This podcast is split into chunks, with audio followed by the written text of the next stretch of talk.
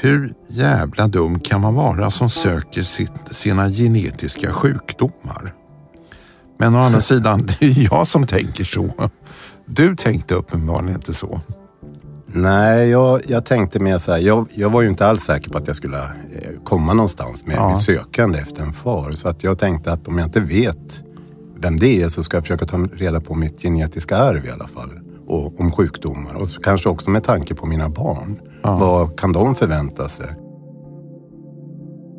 Peter har i hela sitt liv känt en längtan att få veta vem hans far var. Så för några år sedan började han söka sin okända pappa via DNA och släktforskning. Han fick otroligt nog träff och han hittade en halvbror. Men Peter var nyfiken även på sitt genetiska arv.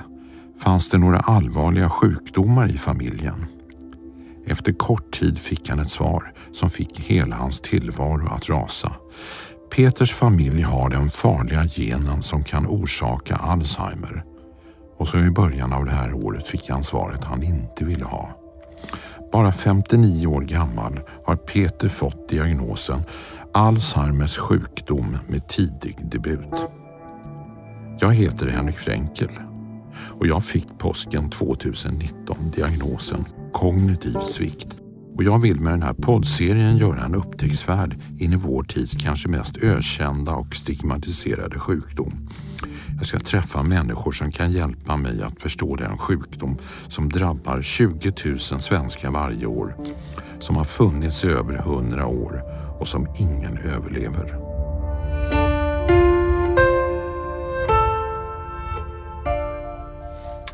Hej och välkommen Peter. Hej! Det här är ju en helt fantastisk historia vi ska få höra nu.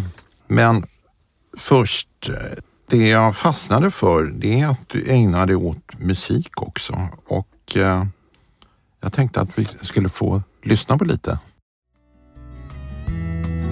Om minnen som förenar oss Av lust och fägring stor känner tvivel Inte riktigt orkar ända fram Sätt dig ner, blunda Ta min hand Luta dig tillbaks I mitten av maj Mm, heter den. Det är ungefär nu när vi ska spela in den här podden också. precis. Ja. Jag förstår att det är du som sjunger. Ja. Men vem mer är det som sjunger? Ja, på den här låten så är det Louise Hofsten som hakade på. Okej, för att? Ja, eh, hela historien började med att jag, den här låten hade jag skrivit då till en... Jag skulle skriva den till min fru då, bröllopsdag. Eller henne som min då. Och, eh, jag kom inte till skott så att jag tog hjälp av henne. Jag kontaktade henne och frågade om hon kunde vara lite bollplank på den här låten. Och, så, Och så sjöng han också. Ja, och vi, jag träffade henne då i, hemma hos henne där, jag, där vi spelade den här då och jammade lite då. Hon spelade munspel och jag gitarr då. Och eh, bestämde oss för att så här ska den låta. Och då frågade hon om eh, skulle jag kunna få lägga eh, munspel på den här låten? Och det sa ju inte jag nej till. Det tyckte jag var en... Ja, ja, sa jag. Det går ju jättebra. Och eh, sen vågade jag mig på frågan också. Ställa då, skulle du kunna tänka dig att lägga lite sång också? Då? Och det gjorde hon. Så att eh, det här blev resultatet. Wow. Och min, min fru blev ju väldigt glad då. Är det så man gör? Du har höjt lägsta nivå när, när det gäller bröllopsdagar. Ja, det blir svårt att slå den här nu alltså. Ja. Det, så är det. Speciellt med Louise Hofsten också. Ja. Ja. En fantastisk sångerska. Ja, en fin, fin låt också. Eh, Peter, du mejlade mig för några månader sedan och berättade i ett enda långt mejl hela din historia. Och jag blev rätt paff. Och du avslutade med att du gärna ville, ville berätta din historia offentligt. Varför det? Jag, eh, jag tror ju på transparens. Att, eh, att eh, ju, ju fler folk som vet om den här sjukdomen och ja, desto, desto lättare blir det för samhället att ja, man, kan- man kan leva mycket enklare. Man får, man får mer svar ifrån myndigheter och sånt där. Idag, idag är det svårt alltså. Det, det är ett stigma över hela sjukdomen. Mm. Ja. Jag är glad över att du vill eh, komma hit och eh, vi ska samtala om det här. Eh, jag nämnde det här med DNA-testet. Vi ska komma tillbaka till din historia. Men det var en sak som slog mig när jag läste ditt mejl. Och då tänkte jag så här.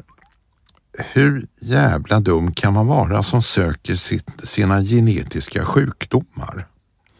Men å andra sidan, det är jag som tänker så. Du tänkte uppenbarligen inte så.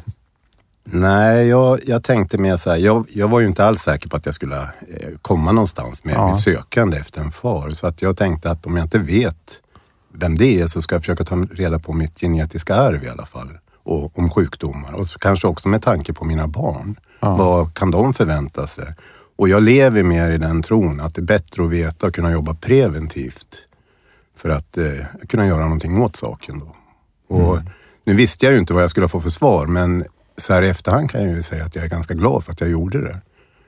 För att nu kan jag ju åtminstone påverka så mycket det går då. Att du upptäckte den så tidigt. Ja, vi ska backa bandet riktigt ordentligt. Din mamma var bara 16 år när hon fick dig.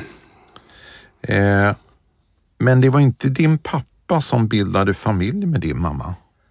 nej det var det inte utan hon, hon eh, var ensamstående då och eh, eh, den som jag växte upp med var en helt annan person då som, som eh, hon träffade senare då i livet. Så jag blev ju, jag blev ju eh, eh, tagen också. Så jag, jag, jag levde inte med henne de första åren utan när hon fick arbete och bostad och sånt där så fick jag komma tillbaka till henne. Då. Tagen till. Ja, det var eh, en fosterförälder och det var, på den tiden hette det barnavårdsman då som kom och de bestämde sig att för att eh, jag fick inte vara med mamma då, Okej. den första tiden. Och varför det? Är man, har man inte, vem, vet man inte vem som är pappan då när man, och eh, man inte har ett arbete och är så pass ung då så bedömde man, man bedömdes väl för att inte kunna ta hand om barn på 60-talet, början på 60-talet. då, Som jag förstår det. Och när förstod du att det inte var din pappa som, som levde med din mamma sen? Kanske när jag var runt sju åtta år började jag förstå att det här var... Då hade, då hade hon skilt sig från den här eh, mannen då som, som jag växte upp med de första åren. Då. Och eh, eh, jag tjatade lite på det här med vem kan vara min pappa då? Det skulle jag ju få veta senare i livet då tyckte hon. Jag var för ung för att få veta det. Men det blev aldrig så. Och när du frågade din mamma vem som var din pappa, vad fick du för, för, för svar? Ja, alltså svaren var ju olika då. Det var ju antingen från att jag var för ung för att få veta eller när jag blev 15 skulle jag få veta och så sköts det här på framåt då hela tiden då. Men det blev aldrig, vi fick aldrig någon direkt bra dialog om det där och jag tröttnade till slut också och tyckte att det var bara, det var bara snack från hennes sida. Men du fick ett namn till slut, men det var fel. Ja, eh, jag, jag eh, eh, snokade lite i saker och ting och fick veta då att det fanns en kille som, som var Ja, som fanns som en potentiell pappa då. Men eh, det visade sig då senare i min forskning då, mycket senare, att det var inte alls rätt. Jag ringde till och med upp honom och eh, det var inte populärt. Så att, eh, han sa Ja, han, han, han ville inte alls eh, ta, ta, sig, ta på sig det ansvaret och han ville inte ens prata med mig. Så att det var, det var, ja, det var tack och hej kan man säga. Det var inget bra samtal, men jag fortsatte ju leta då på Gävle arkiv efter dokument då. Efter när min mor hade dött då, för att hitta den här mannen. Och då kom det ju fram att de man hade gjort en massa tester. Hon hade ju uppgett den här killen då som, som fader, men eh, man hade gjort en del tester då, blodtester och annat då, som visade sig att han absolut inte kunde vara det. nej. Eh, kan du förstå varför din mamma inte ville uppge din... Eh, så, här efter, så här efterhand när jag läste igenom de dokument jag hittade så, här, så för, tror jag att det är så här att det var lite skambelagt. Jag tror att det kan vara så att det hände någonting som inte hon ville prata om helt enkelt. Och vad det är kan jag ju bara spekulera i då, men eh, någonting, hon var ju, eftersom hon var så pass ung, hon var ju, hon var ju, hon var ju 17 år när hon fick mig. Ja.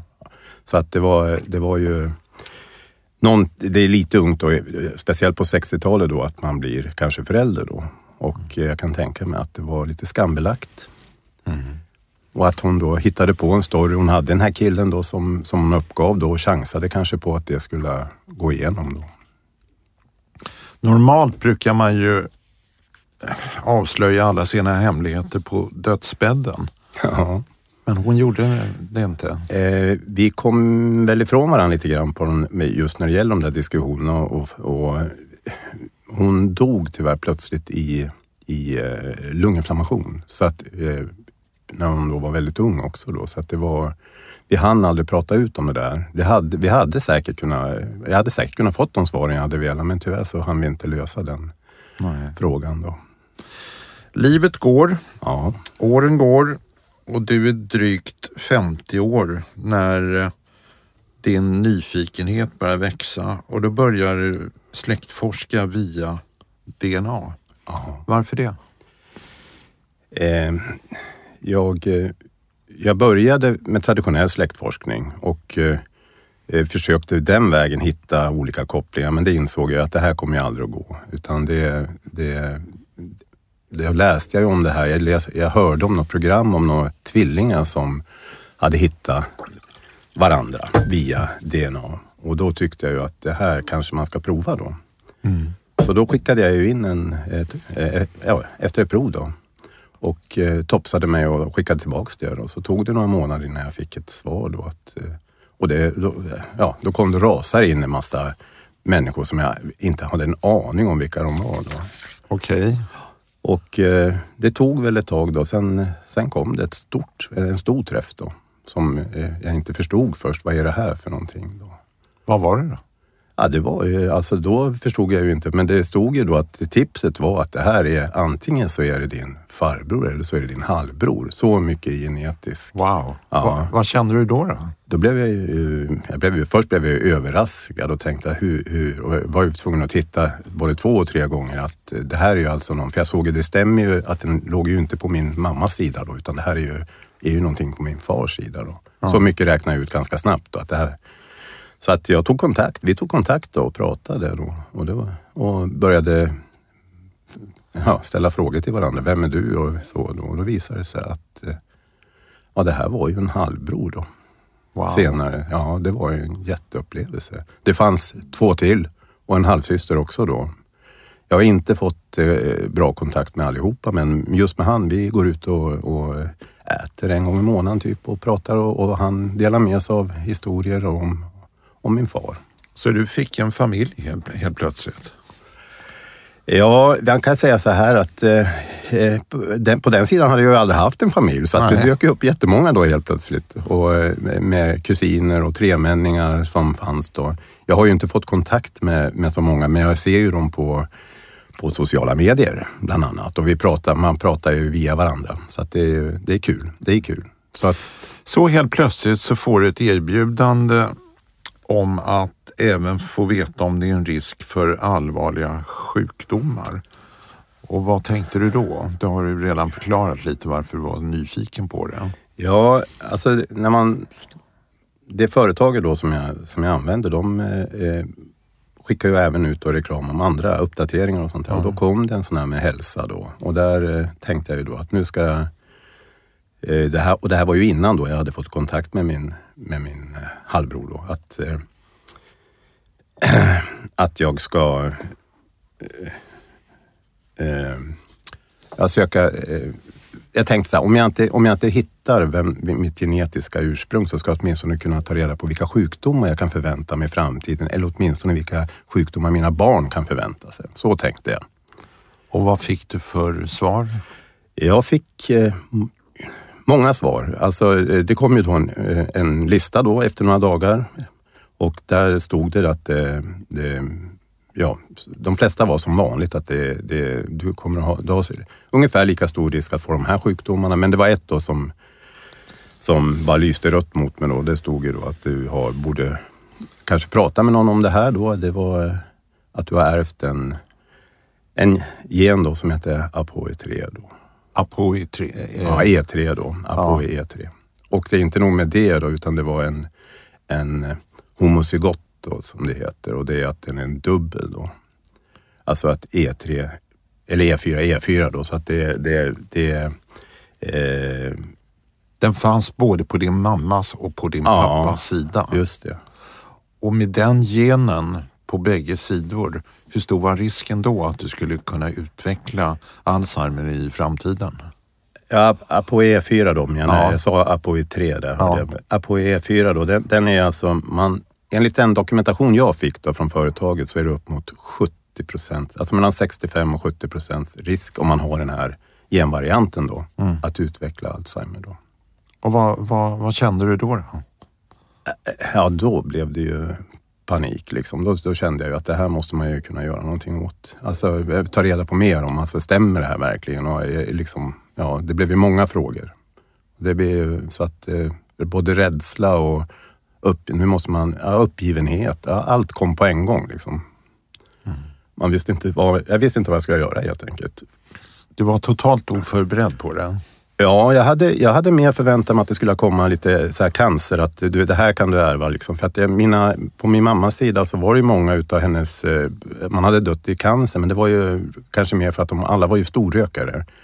Så att de har väl inte hunnit utveckla just Alzheimer-delen, utan det var cancer som hade tagit många i släkten. Men när du, när du, när du lyste i illrött, 70, uppemot 70 procents risk Ja. För Alzheimer. Vad visste du om Alzheimer då? Ingenting, förutom de fördomar som man har. Alltså, det här är någonting som händer gamla människor på, på långvården och eh, alltså innan man ska dö i princip. Och det, så kändes det ju inte riktigt som att jag skulle göra just då. då. Och du var eh, typ 55, Ja. 56 år då? Jag var ju inte äldre än så. Då. Mitt i livet, Ja. arbetade Ja, och får den där, eh, det var lite jobbigt. ja, lite jobbigt. Vad, vad betyder lite, lite jobbigt i ditt liv? Ja, jag satte igång, alltså jag, eftersom jag jobbar med, mycket med att analysera alltså problem då, så här, i mitt jobb, då, så, så satte jag igång, då satte ju den hjärnan igång, delen igång direkt och började söka. Jag måste få mer information Ja. helt enkelt. Och då började jag ringa runt och söka, googla och titta efter. Då. Det fanns ju ganska mycket information, men ingenting som stämde på mig. Men då ringde jag faktiskt till eh, Alzheimerfonden. Ja. Och där, där fick jag prata med eh, Liselott som, som gav mig mycket bra information. Då. Och sen så kopplade hon ihop mig också då med en forskare då som förklarade ännu mer om att, att det fanns ju det var inte med 100 procents... Eh, alltså, jag kunde ta det lugnt. Sitt lugnt i båten tills det hände mer. Hon tyckte inte jag skulle liksom agera i affekt då. Kunde du sitta lugnt i båten? Nej, det gick ju inte naturligtvis. Utan man, man, eh, man fortsatte ju då att leta information. Men man, man, man försökte ju liksom ta det lugnt och min, min fru sa, nej men nu, nu lugnar vi oss och sådär och ser, vi, vi, vi håller koll. Så hon tog ju fram en sån här dagbok, började föra dagbok lite grann också då på om det hände såna här konstiga saker som, var, ja, som inte stämde lite överens med, ja, med mitt liv då. Såg hon något?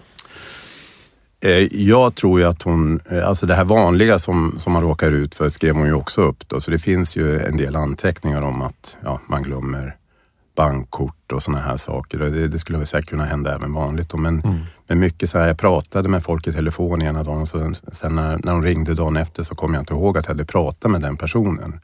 Det var ju konstiga saker. Det, man, när vi Tyckte du att det var Ja, konstigt? då blev jag ju lite rädd för att jag kommer ju inte ihåg själv. Liksom, lite att jag hade tappat. Jag måste börja tänka efter. Ja, just det. Så var det. Att det var, och det var jag inte van vid, att det var på det sättet. Även sådana här enkla saker som när vi spelade eh, spel, sällskapsspel till jul. Vi brukar ha så här julklappsspel eh, spel då, som, och, och, man, och man ska förklara regler och sånt där. Man, man hängde inte med och man sitter liksom och tittar på de andra. Vad, vad är det de säger? Man tappar fokus liksom lätt när det är stojigt runt omkring. Och, eh, alltså det händer mycket saker, då är det svårt att ta in och, och sortera. Och vad kände du då, då när, när du liksom sakta men säkert upptäcker att Alzheimer-dörren kanske öppnas här? Ja, det blev, det, då, jag, jag, tänkte, jag pratade med min fru då så tänkte jag att här, nu måste vi göra något och då, då eh, bestämde vi oss för att ringa till KS då. Som hon, läkaren hade sagt och som Liselott då, när vi hade pratat då också. Nu är det, jag kände nu är det dags att göra något.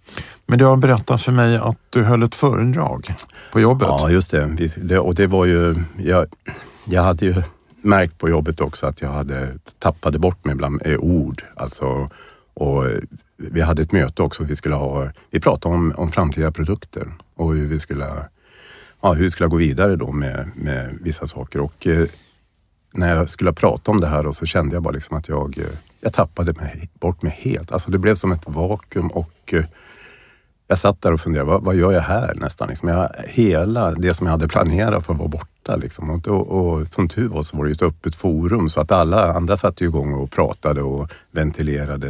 Men jag kände ju själv att det här, nu är jag borta här alltså. Och det tog säkert en, ja det kändes ju som att det var en evighet men det var väl säkert kanske en 20-30 sekunder innan jag liksom hade samlat mig igen. Då. Och det var, det var nog mer också för att jag blev rädd. Det var första gången som jag blev riktigt rädd att nu, nu håller jag på Ja, nu, alltså nu håller hjärnan på att balla ur här alltså.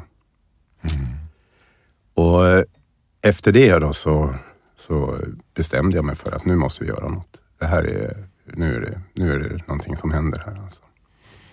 Kände du att nu, nu, nu blir det ett negativt besked? Ja, jag, jag förstod att eh, nu är det kört. Men du gjorde en utredning, Mm. men där fick du inga bra svar egentligen. Nej, jag fick ju först gå till en, göra en enkel minnesutredning. Mm. Och där visade det sig att de gjorde en MR och de tog blodprover och de eh, ja, och så gjorde de en enklare, men det, var ju, det passade ju inte mig utan eh, det var klocktest och lite sådana saker. Och det, det, var, det var ju inget svårt tyckte jag. Och de visade ingenting på MR eller det fanns inga Ja, jag hade inte börjat skrumpna någonting i hjärnan och det hade, fanns inga tumörer då. Så att eh, de sa väl mer att det var, det kanske var att jag var stressad. Jag kanske hade en dålig dag eller en dålig tid då i mitt liv och kanske skulle titta mer på den biten då. Trodde du på det? Nej, det Inte? Jag, nej, det kan jag inte säga. Jag gick väl, jag, jag tänkte väl mer så här att Jaha, ja men det var väl skönt det då. Då kanske jag går väl hem och... Men jag var ju skeptisk till, till den diagnosen han ställde. den Varför det? Mm, Ja, för det var ju har en bra diagnos. Ja, men, jo, men jag har ju jobbat med det här. Alltså, mitt jobb har jag ju hållit på med det här så länge så känner, man känner ju sig själv. Ja. Det här stämde ju inte. Liksom. Det här var ju någonting annat. Och jag, har ju, jag är ju van att jobba under stress. Mm. Eh, och, och vi, under hela mitt yrkesliv, både som egenföretagare och som anställd, så har jag liksom haft, vet att jag måste leverera. Mm. Och det, jag, jag känner, då känner man sig själv, man vet när man är stressad då. För det har jag varit många gånger. Så att jag kände att det här, är, det här stämmer inte. Det är någonting. Men jag, jag gick hem och eh, tog det lugnt och tänkte, ja vi får väl se om det, om det går över. Men det tog ju inte så många dagar då förrän just det som jag berättade om tidigare, då, att det hände det här med Föredraget? Ja, ja det kom. Och det, det, det var ju då som det blev att, nej, nu måste jag göra något här alltså. Och då hamnade jag ju på KS istället till slut. Då. Vad gjorde du? Ringde du bara upp eller vad? Ja, jag ringde till dem och talade om för dem att så här och så här är det nu då. Och eh, då ville ju de ha en remiss då. Det var ju därför jag hade, de skickade en remiss och jag hamnade där och då gjorde de en stor utredning istället. Det är den där utredningen som tar en vecka? Ja, Just det. de slapp göra MR ändå, för det var ju enda, men annars... Den hade de. Ja, den hade de ju redan nu då. Så Men de tog ryggmärgsprov också? Ja, eller ryggmärgsvätskeprov? Ja, och då visade det sig då att det här amyloidvärdena var ju för låga då. Och det betyder ju då att har ju börjat med plack. Alltså placket har börjat bildas då i, i hjärnan då. Det är vad, signa, vad de säger att det vad, det, vad som händer då. då. Men du, du kommer då till Karolinska, samma avdelning där jag har varit och finns på fortfarande. Eh, Du får genomgå mängder av tester och alla som har gjort en sån här utredning vet att det är rätt omfattande. Eh, när du var klar med alla de där utredningarna, vad, vad tänkte du då? Innan du fick svaret? Eh, Jag skulle, jag, var ju, jag skulle få komma tillbaka då på fredagen för att få svar på, på det här. Och det här gjordes ju då under, tidigare då i veckan. Och det, under, själva, under själva testerna så, var ju, så var ju det väldigt, kändes det ju väldigt bra. De tog- var ju väldigt omhändertagande och man, man, man fick göra väldigt mycket som man förstår, om man nu jämför med det som jag hade gjort innan så var det här något helt annat. Då. Och det, det var ju jättebra. Men sen var ju oron då när man, när man gick därifrån. Alltså då, för jag skulle vänta då. Torsdagen var ingenting utan jag fick vänta till på fredagen.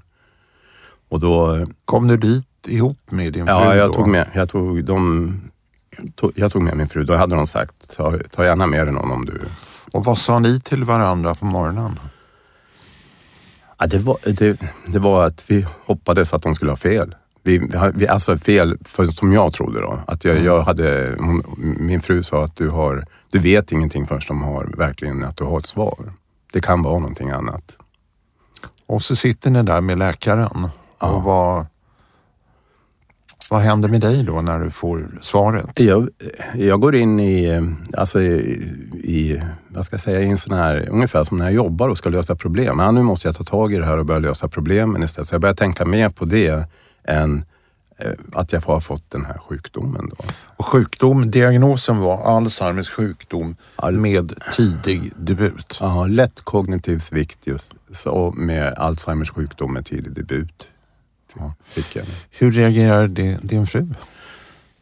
Nej, ja, vi, blev, vi blev ju väldigt tyst liksom och, och så här och, och jag satt ju mest och funderade på hur man ska lösa det här och stä- började fundera på frågor jag skulle ställa. Alltså det, det var ju det första som kom. Det var inte, man, man, man tänker man blir ju liksom, man hamnar ju i någon slags sån här, nu måste jag ta reda på det istället. Liksom, hur går jag vidare själv? Liksom. Även om jag såg på läkaren, liksom, så här, hon tittade på mig, liksom, att du, för hon förklarade ju först att du har, vi har sett att du har lite svårt liksom, för att ta in mycket information, alltså med ord. Och, och, och sen när hon sa, och sen så har vi också sett att du har markörer då på liksom de här med amyloidet och att det är för lågt. Mm. Och hon, när hon tittade på mig då, då, då, då var det liksom som att man, ja, nu, nu det var domen liksom. Nu, är det, nu måste jag göra något. Vad gör jag nu?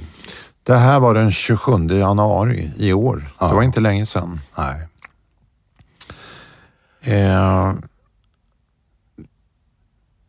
du var bara, eller du är bara 59 år gammal. När du kom hem, vad, vad sa din familj? Ja, nej, det var ju det var ju hur vi skulle göra. Alltså det, man började prata om, jag, eller det var ju mest jag som pratade. Min, min fru, hon förstod nog att det, det är nog bra att jag får prata om det lite. Då, så att jag, Mm. Men jag, eh, jag, jag började direkt att bli så här effektiv på att nu måste jag fixa generalfullmakt. Jag, måste, alltså jag, jag satte igång med hur ska jag lösa med fritidshus, hur ska jag, jag skulle lösa allt på en månad fick jag för mig. Liksom. Vilka fler saker vill du lösa? Ja, det jag ville lösa, det, först och främst så var det ju att, att liksom lösa de här praktiska sakerna. För jag har ju ett företag också då som jag, jag liksom, hur ska man kunna få bort alla de här, eh, så att in, ingen behöver ta hand om mina problem om inte jag klarar av det själv sen. Mm. Eh, det var det första som jag tänkte att det här måste jag ha klart så att ingen annan behöver ta, städa efter mig. Mm. Eh, och eh, sen började jag liksom kolla med banker och med, med försäkringsbolag och all, vad jag har för någonting. Alltså jag går igenom alla de här sakerna då för att, eh, för att eh, ja, veta, det här har jag ju rätta mig För man har ingen koll. Eh, alltså det här, man vet ingenting. Man går och man betalar en massa avgifter varje månad men man vet inte vad man betalar för. Det får man ju veta nu då. När man, ja, det var sådana saker som jag, som jag tyckte att det här måste jag ta tag i. Och varför gjorde du det? Därför att den här sjukdomen kan ju utvecklas väldigt långsamt också. Ja, det, det, det, det vet jag ju nu då. Ja. Så jag tänkte att det här ska jag lösa på en månad. Men det, jag vet ju liksom inte. Nu lever jag mer efter halvår istället. När jag, jag skjuter fram det här månaden kan gå på ett halvår. Så nu sätter jag upp mål varje halvår då. Att jag, jag fattar inga nya beslut förrän efter sex månader. Och det är ungefär också vad jag vet att de kommer att göra kontrollerna på KS. Mm. Så ungefär var sjätte månad så ska jag in och få en ny kontroll. Då. För att veta var befinner du dig Ja. i sjukdomen. Ja.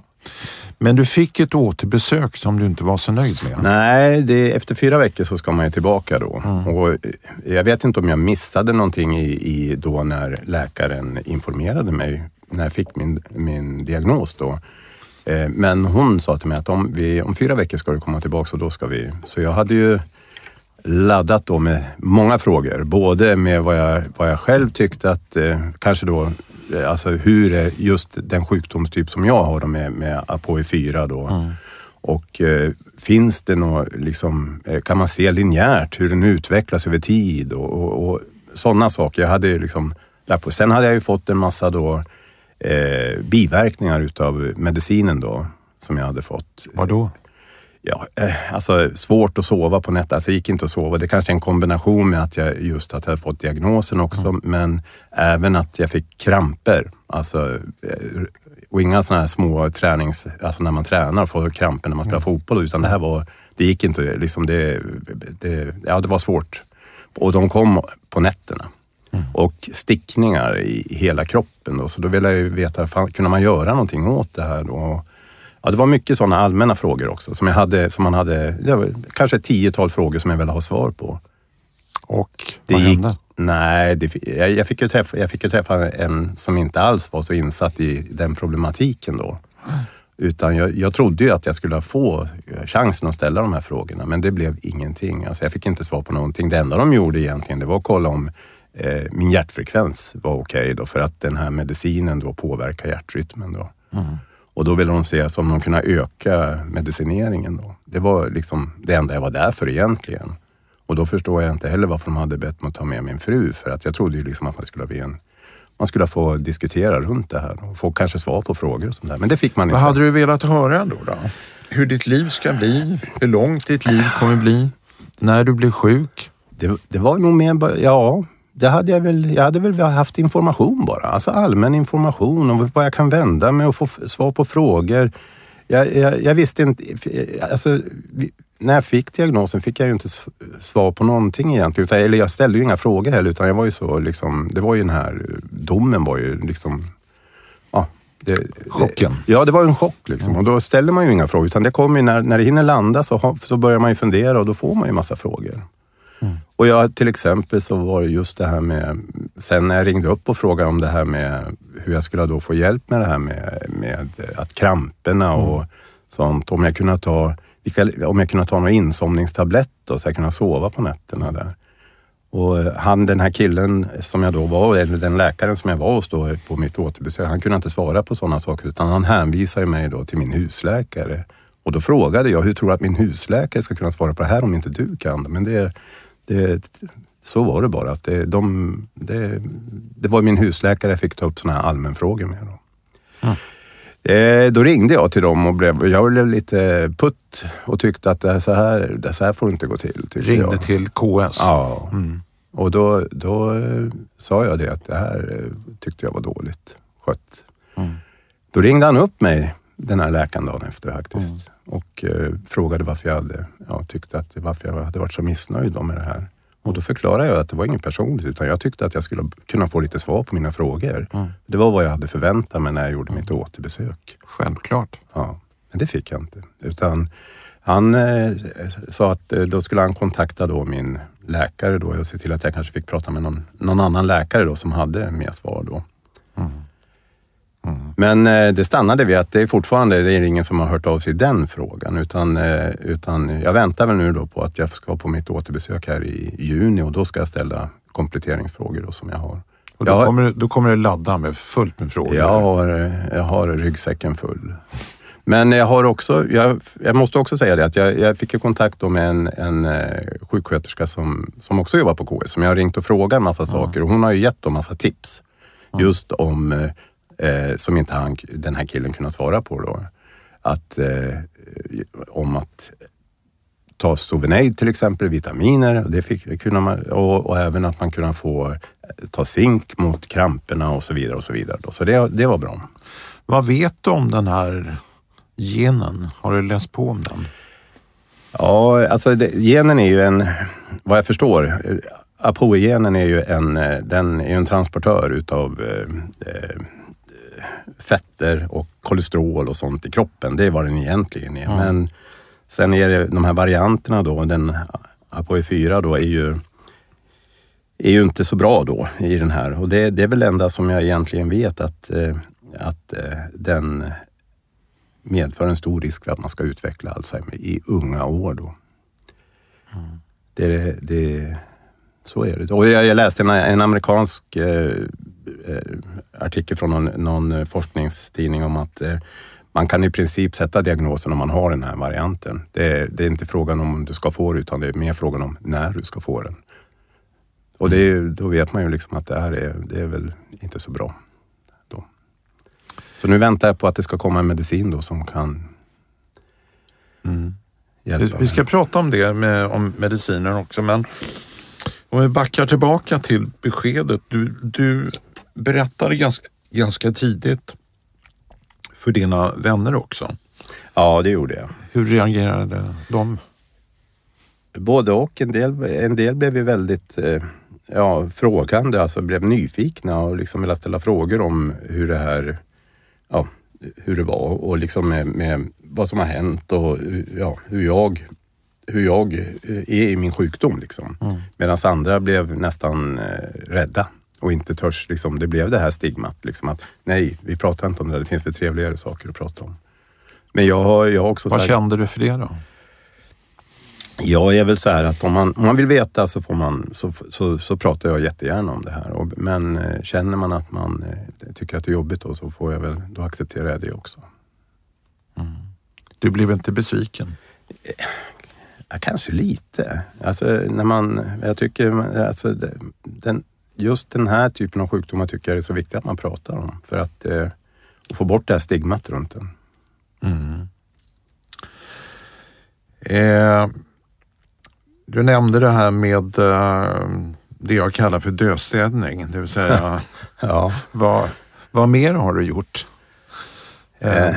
du, du höll koll, på banker, försäkringar, eh, Ja, det, ja, testamente. Ja, det nej, det... Eh, jag- jag tror väl att det är det som, som är min stora del. Jag har, jo, jag har, ju, jag har ju gjort så här att jag har, jag har ju eh, bestämt mig för att börja med sådana saker som jag har eh, kanske då inte prioriterat tidigare i livet. Det, det har jag bestämt mig för att eftersom jag inte vet hur, när, hur lång tid jag har som jag kan hålla på med saker som jag som jag gillar väldigt mycket så har jag bestämt mig för att ta upp sådana saker som, som jag kanske har inte prioriterat då. Och vad, är det, vad är det då? Ja, jag har till exempel så har jag börjat med golf igen. Som jag har haft på, legat på paus i många, många år. Det har jag tagit upp och det är väl mer min son som också har drivit på med det att nu måste vi göra någonting. Så det är väl en, det är väl en bra sak att göra. Jag har, jag har bestämt mig för att göra mer musik, mycket mer musik som jag verkligen gillar då som en hobby. Jag har ju gått ner i, jag är ju sjukskriven till 50 procent så jag, jag får ju mer tid där också. Jag, Jag har förstått att du har, har ett musikprojekt också kopplat till Alzheimer. Ja, eh, när jag fick veta det här då så höll jag på att spela in en låt som, som, eh, som jag gillade väldigt mycket och eh, jag, jag tyckte så här att Alzheimer, jag jag är ju så förknippad med musik att det är många utav de som är Alzheimer-drabbade eh, lyser ju upp när man hör, när de hör låtar då som de har, som de har hört tidigare i sitt liv. Då, när, och eh, då tänkte jag så här att jag vill göra sådana låtar som, som, som, som har påverkat mig under åren. Då. Så att ända från i princip från att jag var liten då fram till idag. Så att eh, Så vilka låtar är det du... Ja, den första då som vi har gjort då, det är ju Pink Floyds Wish You Were Here. Så den, den har jag redan, finns faktiskt ute på Spotify idag. Då. Den eh, andra låten som vi, som vi håller på att slutmixa nu då, det är White Shade of Pale med Procol Harum. Och så kommer vi att gå på med lite Clapton och lite David Bowie och sånt här. Mycket från 70-talet då där jag känner mig väldigt, väldigt förankrad i den, den musiken. Då. Wow. Mhm. Broken Harum. Det är, det är väl alla som är i min ålder. Det är vår favoritlåt och det är väldigt många kärleksaffärer som man tänker. Ja, den, Lyssna på den. Det är många som har haft kärleksaffärer till den även till Wish You Were Here tror jag. Mm. Mm. Och Clapton då, vilken blir det då? då? Vi, har, eh, vi har ett par vi håller på att titta på, men Leila är väl en som är, ligger högt upp på listan.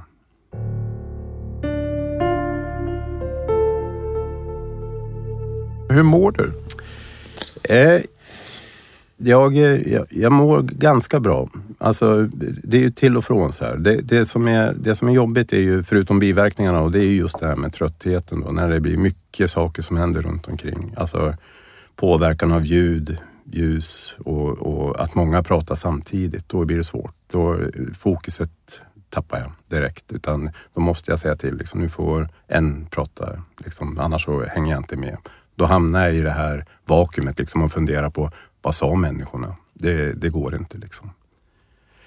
Eh, Märker du att det blir sämre? nej, alltså Eller har det stannat upp? jag, jag, känner ju så här, jag tror att det också har att göra med att jag har lärt mig hur sjukdomen funkar. Jag är snabb på att hitta synonymer till ord. När jag tappar bort ord så har jag både, ibland så, ibland så blir det så komiskt så jag får ta engelska ord istället för att eh, jag, jag tappar bort mig. Eh, jag har lärt mig liksom att säga till att nej men nu kommer jag av mig. Det gjorde jag inte i början. I början blev jag mer rädd och funderade, vad är det för något som händer? Idag så säger jag, nu, nu har jag kommit av mig. Kan ni hjälpa mig? Vad är det här för någonting? Vad, vad är det vi brukar säga? Så att, eh, så att alla på jobbet vet ju om att jag är, har den här sjukdomen nu. De flesta i alla fall. Så att eh, de förstår ju det. Och alla i min närhet privat vet ju också om det. Så att de har ju, alla har ju förståelse. Och jag har sagt till att fyll i med ord. Märker ni att jag kommer av mig så fyll i bara. Så att jag, jag försöker liksom komma runt saker på det sättet. Annars så tycker jag faktiskt att det har stannat, alltså att det är på samma nivå nu och jag kan hantera det bättre idag då än när jag fick diagnosen. Då. För då var jag kanske mer rädd också för vad är det här för någonting? Eh, du, du nämner att du har forskat eh, mycket kring det här eller eh, gått in i forskningen. Men en sak går ju inte att komma ifrån och det är ju att det här är en dödlig sjukdom utan bot. Mm. Vad, vad, Eh, ja, det, det försöker man ju tänka på så lite som möjligt då. Att man vet att de flesta, om man tittar stat, på statistiken då, så från att du får diagnos så säger de någonstans runt mellan 7 och 12 år har man. Sen är man, sen är det paket som de säger då. Så att det, jag, jag tror att det nu är jag ganska tidigt eh, ute då. Jag, det är lite tur att jag började med den här släktforskningen som jag, och att vi fick reda på det här nu då. Så att det, jag vet ju inte, men jag, räk, jag har väl en, själv satt så här att tio år har väl jag sagt som en, hoppas jag ju att jag kan vara med och då hoppas jag ju verkligen att det kommer en medicin som kan bromsa upp det här ordentligt och få bort placken. Då. Det är ju det som är det viktiga. Att ha lite smörjmedel nu, den, den medicin som jag får, det hjälper mig bara att hålla igång synapserna. det är det här Donepezil va? Mm. Som jag också tar Ja. för övrigt. Och då, kan, ja, och då, då kanske jag har kramper också. Jag? Mm. Nej. Nej. Jag tror att det där är väldigt individuellt. Men ja, du vet ju att eh, min kognitiva svikt verkade ha stannat upp. Så Ja. de, de, de sa ju att det, det är ju inte Alzheimers sjukdom. Men nu ska jag in på ett, en ny stu, stor utredning i maj. Så vi får väl se. Men eh, tio år säger du. Det är ju en kamp med klockan Ja. egentligen för din del. Ja. Senast eh, nyligen så kom det nya rön från ett annat läkemedelsbolag om att nya bromsmediciner. Vad, vad tänker du om det? Jag blir ju jätteglad när jag läser. Det var ju igår som det kom faktiskt nya. Det där har ju varit på tapeten vad jag förstår när jag har googlat och sett de här förut. Men det har väl inte varit riktigt lyckat tidigare. Va?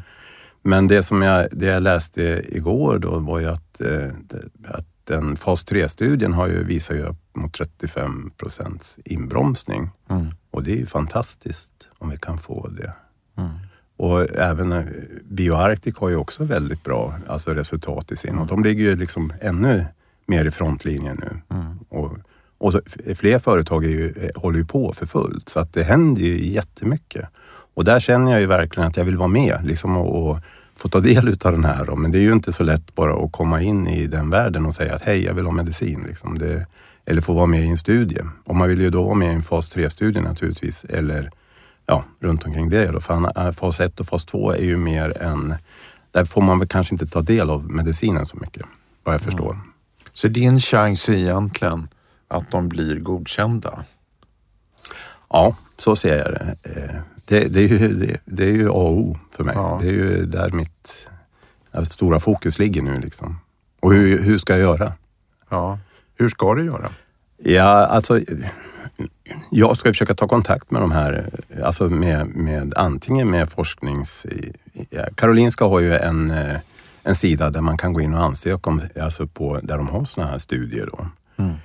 Eh, sen kan man väl kanske kontakta även då eh, bolagen då, det vet jag inte riktigt, men det, jag antar att, eh, att det går det också då. Men på något sätt så ska vi försöka med, ja, med allt för att få, få tag i mediciner. Om det går. Du nämner att eh, du har ägnat mycket åt att läsa in det på sjukdomen. Varför det? Ja. Jag, jag tror att det är så här att om man, om man vet mycket så kan man ju också agera efter det. Det är ju som med allt tror jag, liksom, att då slipper man gå och spekulera och tro en massa saker. Utan jag, jag, det känns som att det, det, det är ett behov jag har. Alltså jag måste få veta liksom, hur, hur är det här egentligen? Kanske inte exakt ner i, i, liksom i detaljnivå, alltså så, så på forskningsnivå, men jag vill veta liksom i, i stora drag om så här är det. Och inte bara vad folk går och tror och tycker och tänker om, om både om sjukdomen och om de mediciner som finns. Det, det, kän- jag tror att det är lite att jag känner, det känns bra för mig också att veta. Du vet ju att i något skede så kommer det bli väldigt mycket sämre. Vad tänker du om den tiden? Ja, det, det, vill man ju inte tänka på då helst. Då. Om inte medicinerna Ja. kommer och räddar dig. Ja, alltså min, jag har ju sagt till min fru så här att om det här händer, att jag, att jag inte får någon medicin eller att jag, att jag blir sjuk, då har jag ju sagt till henne att då, får hon, då vill jag att hon sätter in mig på ett hem. För att jag tycker att då, det är bättre att hon kommer och hälsar på mig då och då. Och att jag blir omhändertagen än att hon ska bli en vårdande person. Inte bara min fru utan även en vårdpersonal hemma. Liksom. Det, det tycker jag inte är okej. Då, då är det bättre att vi har att det funkar på det sättet att vårdpersonal tar hand om mig. De, ja. Och ni, ni är överens om det. Jag har sagt så. Det, ja, Men din fru? hon har inte sagt, hon har, hon har inte svarat så här, ja eller nej på den frågan. Nej. Nej. Men jag Men- vill gärna att det blir så. Men det är långt fram Ja. och det är möjligt att det, forskningen, som det tycks, exploderar just nu. Ja, Så det ena ger det andra. ja, Så att det kanske finns ett tidsfönster ja. för dig och många andra. Mm, och det, det hoppas jag ju verkligen. För allihop. Så på det sättet är det bättre att få det nu än för tio år sedan. Det, så, så kan man ju säga. Men det är också en viktig del i det här. En, en, och det är ju det att, och det skriver man ju nästan alla, alla de här bolagen då som håller på med det här, att ju tidigare man kan ge det här, Ja, desto bättre är det ju. Alltså det ska inte ens hunnit börja alltså bli plack. nej. Alltså kan man gå in på ett sånt tidigt stadie så finns det en stor chans att man kan liksom ha Och ett du är där. Jag är ju där nu, precis där är jag. Och då, då, då, vill man ju gärna ha den här medicinen då så att man kan leva ett liv. Snabbt som tusan. Precis. Eh, vi har pratat om att det hela började via släktforskning och du letade efter di- din pappa. Du blir jag nyfiken på hur gick det? Ja, han, han dök ju upp där. Han hittade jag ju då. Eh, så att min, min eh, halvbror då har ju berättat om honom nu då. Så att jag har ju fått en, jag har ju fått en far. Som alltså en biologisk far då. Så det, Fantastiskt. Ja, så att eh, den här Alzheimer-historien då, den som började med släktforskning då för att hitta honom då, som, som blev en sjukdom men som även också gjorde att jag fick veta mitt ursprung. Men han var död när du fick reda på det. Ja, tyvärr då så har han ju dött i Alzheimer. Han hade dött i Alzheimer. Det vill säga med den genen också. Ja. Ja. Så jag fick inte någon chans att prata med honom. Men eh, jag har ju fått ett antal halvsyskon. Ja. Eh, vi börjar närma oss slutet av podden nu. Vad hade hänt om du inte hade DNA-testat dig? Om jag inte hade DNA-testat mig så hade ju jag trott då naturligtvis att jag kanske bara var överarbetade eller höll på att gå in i väggen eller ja, den typen utav... Jag hade nog inte reagerat alls på och varit så uppmärksam på att det kunde vara den här typen av sjukdom. Det hade jag ju inte vetat för eftersom jag inte hade sett någonting på min mammas sida förutom lite mm demens på när de blev gamla, då, de som nu hade levt så pass länge. Men eh, jag hade ju ingen aning om det här och då hade jag nog inte trott det heller. Utan det var nog tack vare, ska man säga då, eh, den här släktforskningen som, som jag har upptäckt det här så pass tidigt. Hade du varit en lyckligare människa utan att veta det? Ja, eh, ja, ja, det, ja, det kanske jag hade varit, men, men eh, eh jag, eh, jag är ju realist så att eh, jag tycker ju verkligen att det är bra att veta och kunna arbeta preventivt. Så att för mig så är det helt klart att jag vill veta. Och då kan jag också agera efter det. Men jag kanske hade varit lyckligare. Det, det, så, det, kanske, det, det kanske har rätt i. Mm. Vad, vad, vad, känner du nu då? Eh, vad vill du göra med dina år nu? Kopplat ja. till Alzheimer?